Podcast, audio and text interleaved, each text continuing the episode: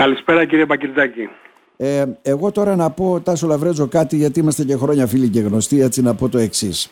Σας δόθηκε η ευκαιρία, μιλήσατε και στην Επιτροπή της Βουλής, έχετε καταθέσει προτάσεις και στη Διακομματική Επιτροπή, αν δεν κάνω λάθος, έτσι δεν είναι, κύριε Λαβρέτζο; Ναι, βεβαίως. Ναι, τα ακούσαν όλοι, πήρατε τα συγχαρητήρια όλων των πολιτικών, των κομμάτων, ε, τα ακούσαν από έναν άνθρωπο που τα γνωρίζει, που έχει κάνει έρευνα, που τα έχει γράψει, που τα έχει εντοπίσει, δίνει και λύσεις. Ευαισθητοποιήθηκαν κύριε Ραβέρτζο, το ερώτημα; Όχι, είναι προφανές νομίζω το αποτέλεσμα ότι δεν ευαισθητοποιήθηκαν. Ναι. Και αν θέλετε να σας δώσω έτσι και ένα αποδεικτικό στοιχείο είναι ότι πρόσφατα είχαμε εκλογές πριν από μερικούς και το δημογραφικό δεν αποτέλεσε σημείο της δημόσιας συζήτησης ούτε στις πρώτες εκλογές ούτε στις δεύτερες. Ναι. Γιατί ουσιαστικά... Αυτό και μόνο νομίζω δείχνει, ναι. Δείχνει τα πάντα. Δηλαδή το, το υπαριθμόν ένα εθνικό πρόβλημα το γεγονός ότι η χώρα έχει επί 14 συνεχόμενες χρονιές μείωση πληθυσμού δεν απασχολεί τη δημόσια συζήτηση προεκλογικά, αυτό δείχνει νομίζω πόσο ενδιαφέρονται για αυτό το θέμα. Ξέρετε που το βλέπουνε. Αυτό μου κάνει εντύπωση. Λέτε υπαριθμόν ένα εθνικό πρόβλημα και έχετε δίκιο σε αυτό κύριε Λαβρέτζο. Αλλά λένε οι δημοσκοπήσεις που το δείχνουνε; Όσον αφορά από πλευράς ενδιαφέροντος του κόσμου, σου λέει στο 5, 10%, 8, ξέρω εγώ πόσο είναι. Άρα λοιπόν το αφήνουμε αυτό. Καταλαβαίνετε; Κοιτάξτε, εν μέρει, εν μέρει έχετε ένα δίκιο εδώ γιατί επισημαίνετε και την ευθύνη της κοινωνίας. Ναι. Ότι και η κοινωνία είναι υποχρεωμένη να ενδιαφερθεί για αυτό το θέμα. Παρά τα μεγάλα προβλήματα, βιωτικά προβλήματα τώρα με τον πληθωρισμό, την ακρίβεια που αντιμετωπίζει. Η κοινωνία πολιτών, γιατί οι πολίτες έχουμε πει πολλές φορές ότι ο, ο πολίτης είναι ένα αξίωμα, παίρνει απόφαση. Άσχετα αν παίρνει κάθε τέσσερα χρόνια και εκλέγει τους κυβερνώντες, με την παρουσία του και τη στάση του προσδιορίζει ε, το πολιτικό κλίμα σε όλη τη διάρκεια της τετραετίας. Θα έπρεπε λοιπόν και η κοινωνία να ασκεί μια πίεση για το θέμα αυτό. Όμως, εδώ να πούμε κάτι, ότι δεν είναι οι ίδιες οι ευθύνες μιας ηγεσίας με εκείνες του απλού άνθρωπου. Η ηγεσία οφείλει να προβλέπει.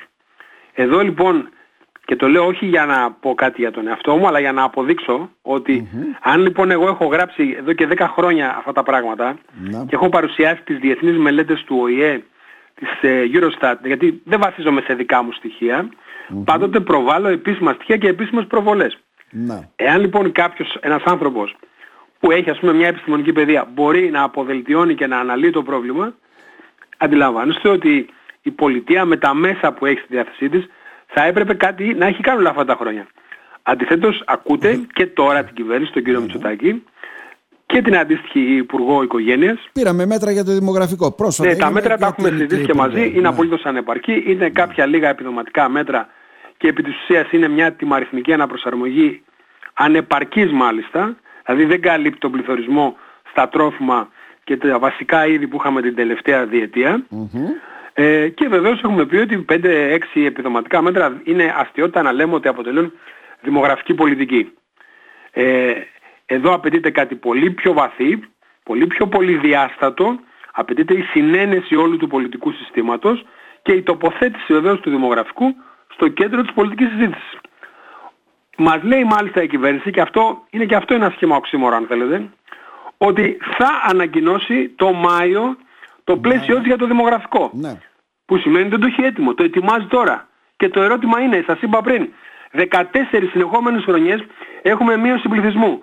Μόνο από τη διαφορά γεννήσεων και θανάτων, το ξαναλέω για να το ακούσουν οι φίλοι μας ακούνε, μόνο από τους θανάτους και γεννήσεις στα 14 αυτά χρόνια, είχαμε μία μείωση 576.000. Και περίπου γύρω στις 300 με 400.000 έχουν αποχωρήσει στο εξωτερικό. Η Ελλάδα δηλαδή είχα σε ένα εκατομμύριο. Και θεωρούν ότι το δημογραφικό είναι ένα πρόβλημα που μπορεί να περιμένει. Και μάλιστα η κυβέρνηση παρουσιάζει διάφορες επιτυχίες της, ότι πήρε την επενδυτική βαθμίδα. Καλά είναι αυτά, αλλά είναι δευτερεύοντα, είναι σήματα. Όταν εδώ έχουμε το μείζον και δεν το διαχειριζόμαστε, και το μείζον αυτό θέμα, ξέρετε το δημογραφικό, εγώ προσπαθώ να αναδείξω όλες τις διαστάσεις του. Δεν είναι κάτι απλό.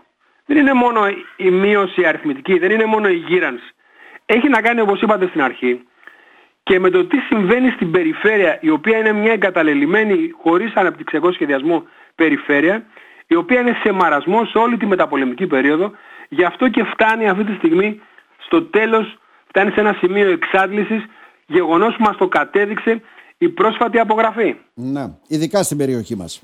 Δηλαδή ποιο είναι το σχέδιο του πολιτικού συστήματος; Το μοντέλο του ποιο είναι; Μια χώρα έρημη ή μια χώρα που θα την κατοικήσουν άλλοι; Τι σκέφτεται είναι μεγάλα ερωτήματα. Είναι μεγάλα και... ερωτήματα και το έχουμε αναλύσει πολλές φορές αυτό. Τι σκέφτεται δηλαδή από την πλευρά; Δημογραφικό. Τι πρέπει να κάνω, να δώσω μεγαλύτερους μισθούς, να ε, μπορέσει να κρατηθεί κάποιος στον τόπο, να υπάρχουν δουλειές, ε, να δώσω επιδόματα παιδιών όπως δίνουν στο εξωτερικό; Είναι αυτό πανάκια για να λυθεί το δημογραφικό τελικά, γιατί μου έχετε πει παλαιότερα ότι στις παλαιότερες εποχές, πριν από δεκαετίες, γεννούσαν πολλά παιδιά και χωρίς να έχουν την οικονομική δυνατότητα να το πράξουν αυτό, κύριε Λαβρέτο. Έχετε δίκιο. Το πρόβλημα είναι, όπως λέμε, πολυδιάστατο. Δεν είναι δηλαδή μόνο θέμα ποσοτικό, δηλαδή χρήματα ή οτιδήποτε άλλο. Έχει να κάνει με τα πρότυπα συμπεριφοράς, με το αξιακό πλαίσιο που έχει η κοινωνία, με την ατομικότητα, με όλα αυτά τα καινούργια στοιχεία που και αν θέλετε και το δυτικό τρόπο ζωής, γιατί το δημογραφικό δεν είναι πρόβλημα που αφορά μόνο την Ελλάδα, αφορά τις πλήστες εκ των δυτικών χωρών. Εδώ όμως ε, ε, απαιτείται πλέον, επειδή φτάνουμε σε ένα όριο ξέρετε και δεν είμαστε στο παραπέντε, αλλά είμαστε σε μια πολύ προχωρημένη φάση του δημογραφικού, εδώ όμως υπάρχει ένα θέμα επιβίωσης. Δηλαδή αν θα πάρουμε την απόφαση ο τόπος αυτός να επιβιώσει. Δεν είναι βιώσιμος, δεν είναι βιώσιμο το σύστημα ασφάλισης, να πούμε αυτό. Για ναι. αυτούς που μας ακούνε σήμερα. Και ούτε μπορεί τη χώρα αυτή να την κατοικήσουν άλλοι. Γιατί και αυτό να γίνει δεν θα είναι κάτι Δεν θα είναι κάτι ανώδυνο. Το λέω έτσι και νομίζω ότι καταλάβει ο καθένας τι θέλω να πω. Άρα οφείλουμε σε αυτά τα μεγάλα ζητήματα ως κοινωνία να πάρουμε μία θέση. Και το πρώτο λοιπόν που λέω, γιατί δυστυχώς ούτε αυτό έχει γίνει, το πρώτο που λέω είναι ότι το πολιτικό σύστημα πρέπει να αναλάβει τις ευθύνες του και να, να πει ότι αυτό είναι το κύριο, η κύρια ιστορική πρόκληση που αποκαλούμε να λύσω και βλέπετε δυστυχώς ότι βρίσκουν τρόπους να έχουν έτσι διακομματική συνένεση σε όσα νομοσχέδια αποδομούν την κοινωνία. Ναι, είναι γνωστό αυτό. Ναι. Όπως έγινε πρόσφατα με το γνωστό νομοσχέδιο ε, που αφορούσε το, στο γάμο των ομοφιλοφίλων, όπως έγινε το Δεκέμβριο με την αναγνώριση αυτών που έμειναν παράνομοι αλλοδαποί στην Ελλάδα επί πολλά χρόνια ναι, ναι. και εκεί με διακομματική ε, πλειοψηφία πέρασε το νομοσχέδιο αυτό. Αλλά δεν τη βρίσκουν τη διακομματική συνεννόηση για το δημογραφικό και εδώ ξέρετε έχει να κάνει πλέον και με το ιδεολογικό πρόβλημα που έχει η χώρα αλλά και με τις προτεραιότητες που έχει το πολιτικό σύστημα το οποίο νομίζω ότι φοβάται να, να οδηγήσει τη χώρα σε μια τροχιά ανέλυξη, σε μια τροχιά που θα ξεπεράσει τα μεγάλα της αδιέξοδα. Γιατί το πολιτικό σύστημα ξέρει ίσως πολύ καλά ότι μια κοινωνία που θα ευημερεί, που θα έχει νέους ανθρώπους, μορφωμένους, που θα φέρουν τα παιδιά μας από το εξωτερικό πίσω, θα είναι μια κοινωνία αξιοκρατική, γιατί τέτοια πράγματα πρέπει να γίνουν για να λυθεί το δημογραφικό. Και πώς θα λυθεί αυτό, Αναστάσιο Λαβρέτζο, δηλαδή με δύο εργοστάσια που γίνονται ας πούμε στο γειτονικό νομό ή το LNG ή ένα εργοστάσιο που γίνεται στην Κομωτινή; Όχι, δεν θα γίνει μόνο αυτό.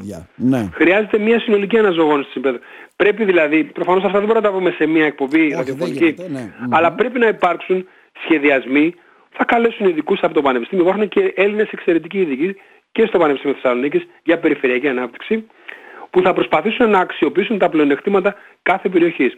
Υπάρχουν νέες τεχνολογίες και στη γεωργία και στον αγροτοτουρισμό. Υπάρχουν δυνατότητες όπως ας πούμε η Αλεξανδρούπολη, είναι όλη η πύλη αυτή τη στιγμή για την Ανατολική Ευρώπη η Αλεξανδρούπολη. Το μισό σχεδόν πολεμικό υλικό που διαβιβάζεται στην Ουκρανία περνάει από την Αλεξανδρούπολη.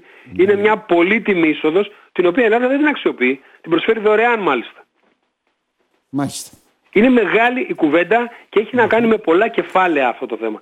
Αλλά Βλέπετε όμως ότι δεν την ανοίγει κανένας. Θα πρέπει να το ανοίξουμε αυτό το θέμα, αυτό λέτε, και να υπάρχει και μια διακομματική συνένεση σε ένα πολύ τέτοιο μεγάλο ζήτημα που το θεωρείτε και το πρώτο εθνικό πρόβλημα που έχει η χώρα μας ουσιαστικά. Αυτό είναι νομίζω και, και το, κεντρικό μήνυμα. Ναι. Ότι θα πρέπει και η κοινωνία να πάρει τις ευθύνες της και να ασκήσει πίεση πλέον στο πολιτικό σύστημα.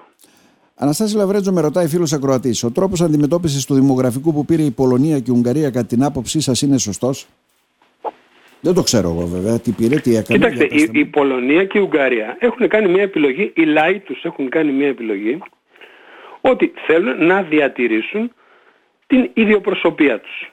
Δεν μπορεί κανείς να τους το απαγορεύσει αυτό, ούτε μπορεί να τους κατηγορήσει. Είναι μια πολιτική επιλογή. Ο Ορμπάν που δεν μας αρέσει γιατί έχει πολλά θέματα Θεωρείται... στην εξωτερική του πολιτική ναι. που δεν είναι υπέρ της Ελλάδος. Ναι, ναι, θεωρείται Όσον αφορά όμως την εσωτερική του πολιτική, έχει εκλεγεί με πλειοψηφία όλες τις φορές. Κανείς λοιπόν δεν μπορεί να του πει γιατί κάνει αυτό που κάνει. Είναι λοιπόν απόφαση μιας κοινωνίας, ενός λαού, ο ότι θέλει να λειτουργήσει όπως... Ας δούμε όμως και ποια είναι η άλλη λύση, ξέρετε, επειδή υπάρχει και, το, και η άλλη λύση που ε, μας λέει αυτή την, την, την εφελώδη αντίληψη περί πολυπολιτισμού. Θα θυμίσω ότι πρόσφατα ο Πρωθυπουργός της Σουηδίας, μιας χώρας που άνοιξε τις πόρτες της από τη δεκαετία του 80, είπε ότι θα χρειαστεί να βγάλει το στρατό στους δρόμους γιατί υπάρχουν ολόκληρες περιοχές οι οποίες είναι άβατο ακόμα και για την αστυνομία. Να.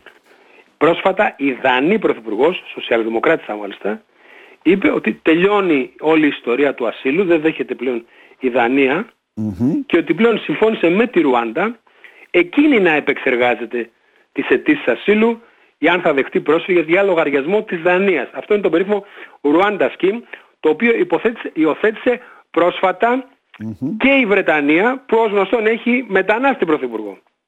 Μάλιστα. Βλέπετε λοιπόν ότι οι κοινωνίες προχωράνε. Δεν έχουν ούτε αγκυλώσεις ούτε ιδεολειψίες. Βέβαια οι κοινωνίες αυτές το έχουν δει ήδη το πρόβλημα. Εμείς όμως όταν θα το δούμε θα είναι αργά γιατί ξέρουμε ότι θα το εκμεταλλευτεί πολιτικά και ο γείτονάς μας που μας απειλεί κάθε μέρα. Τάσο Λαβρέτζο, ε, να θυμίσουμε τους φίλους ακροατές που μας ακούνε ότι την Κυριακή είναι η εκδήλωση στην Αλεξανδρούπολη, έτσι δεν είναι; Βεβαίως. είναι στις 7 η ώρα; στο Πνευματικό Κέντρο της mm Μητροπόλεως και είναι υπό την αιγύδα της Μητροπόλης Αλεξανδρούπολης αλλά το διοργανώνουν συνολικά όλοι οι πολιτιστικοί φορείς και σωματεία του Νομού Εύρου. Και θα αναφερθείτε βέβαια έτσι ε, και τα στοιχεία που υπάρχουν και τα έχετε αυτά τα στοιχεία, τα επεξεργάζετε χρόνια για τον νομό Εύρου, αλλά συνολικότερα και για την ελληνική Θα μιλήσω συνολικά για τη χώρα, θα δώσω μια συνολική εικόνα. Θεωρώ ότι η γνώση ακόμα και δυσάρεστων πραγμάτων είναι πολύ σημαντική γιατί είναι μέρος της λύσης. Και θα εξηγήσω και ορισμένα ιδιαίτερα στοιχεία που έχει ο νομός Εύρου, τα οποία βεβαίως δεν αποτελούν ε, ε, ε ιδιαιτερότητα μόνο του Εύρου, είναι ουσιαστικά η εικόνα όλης της ελληνικής περιφέρειας. Να σε ευχαριστήσουμε θερμά. Καλή επιτυχία να ευχηθούμε. Να είστε και εγώ σας ευχαριστώ. Να είστε καλά. Ευχαριστώ.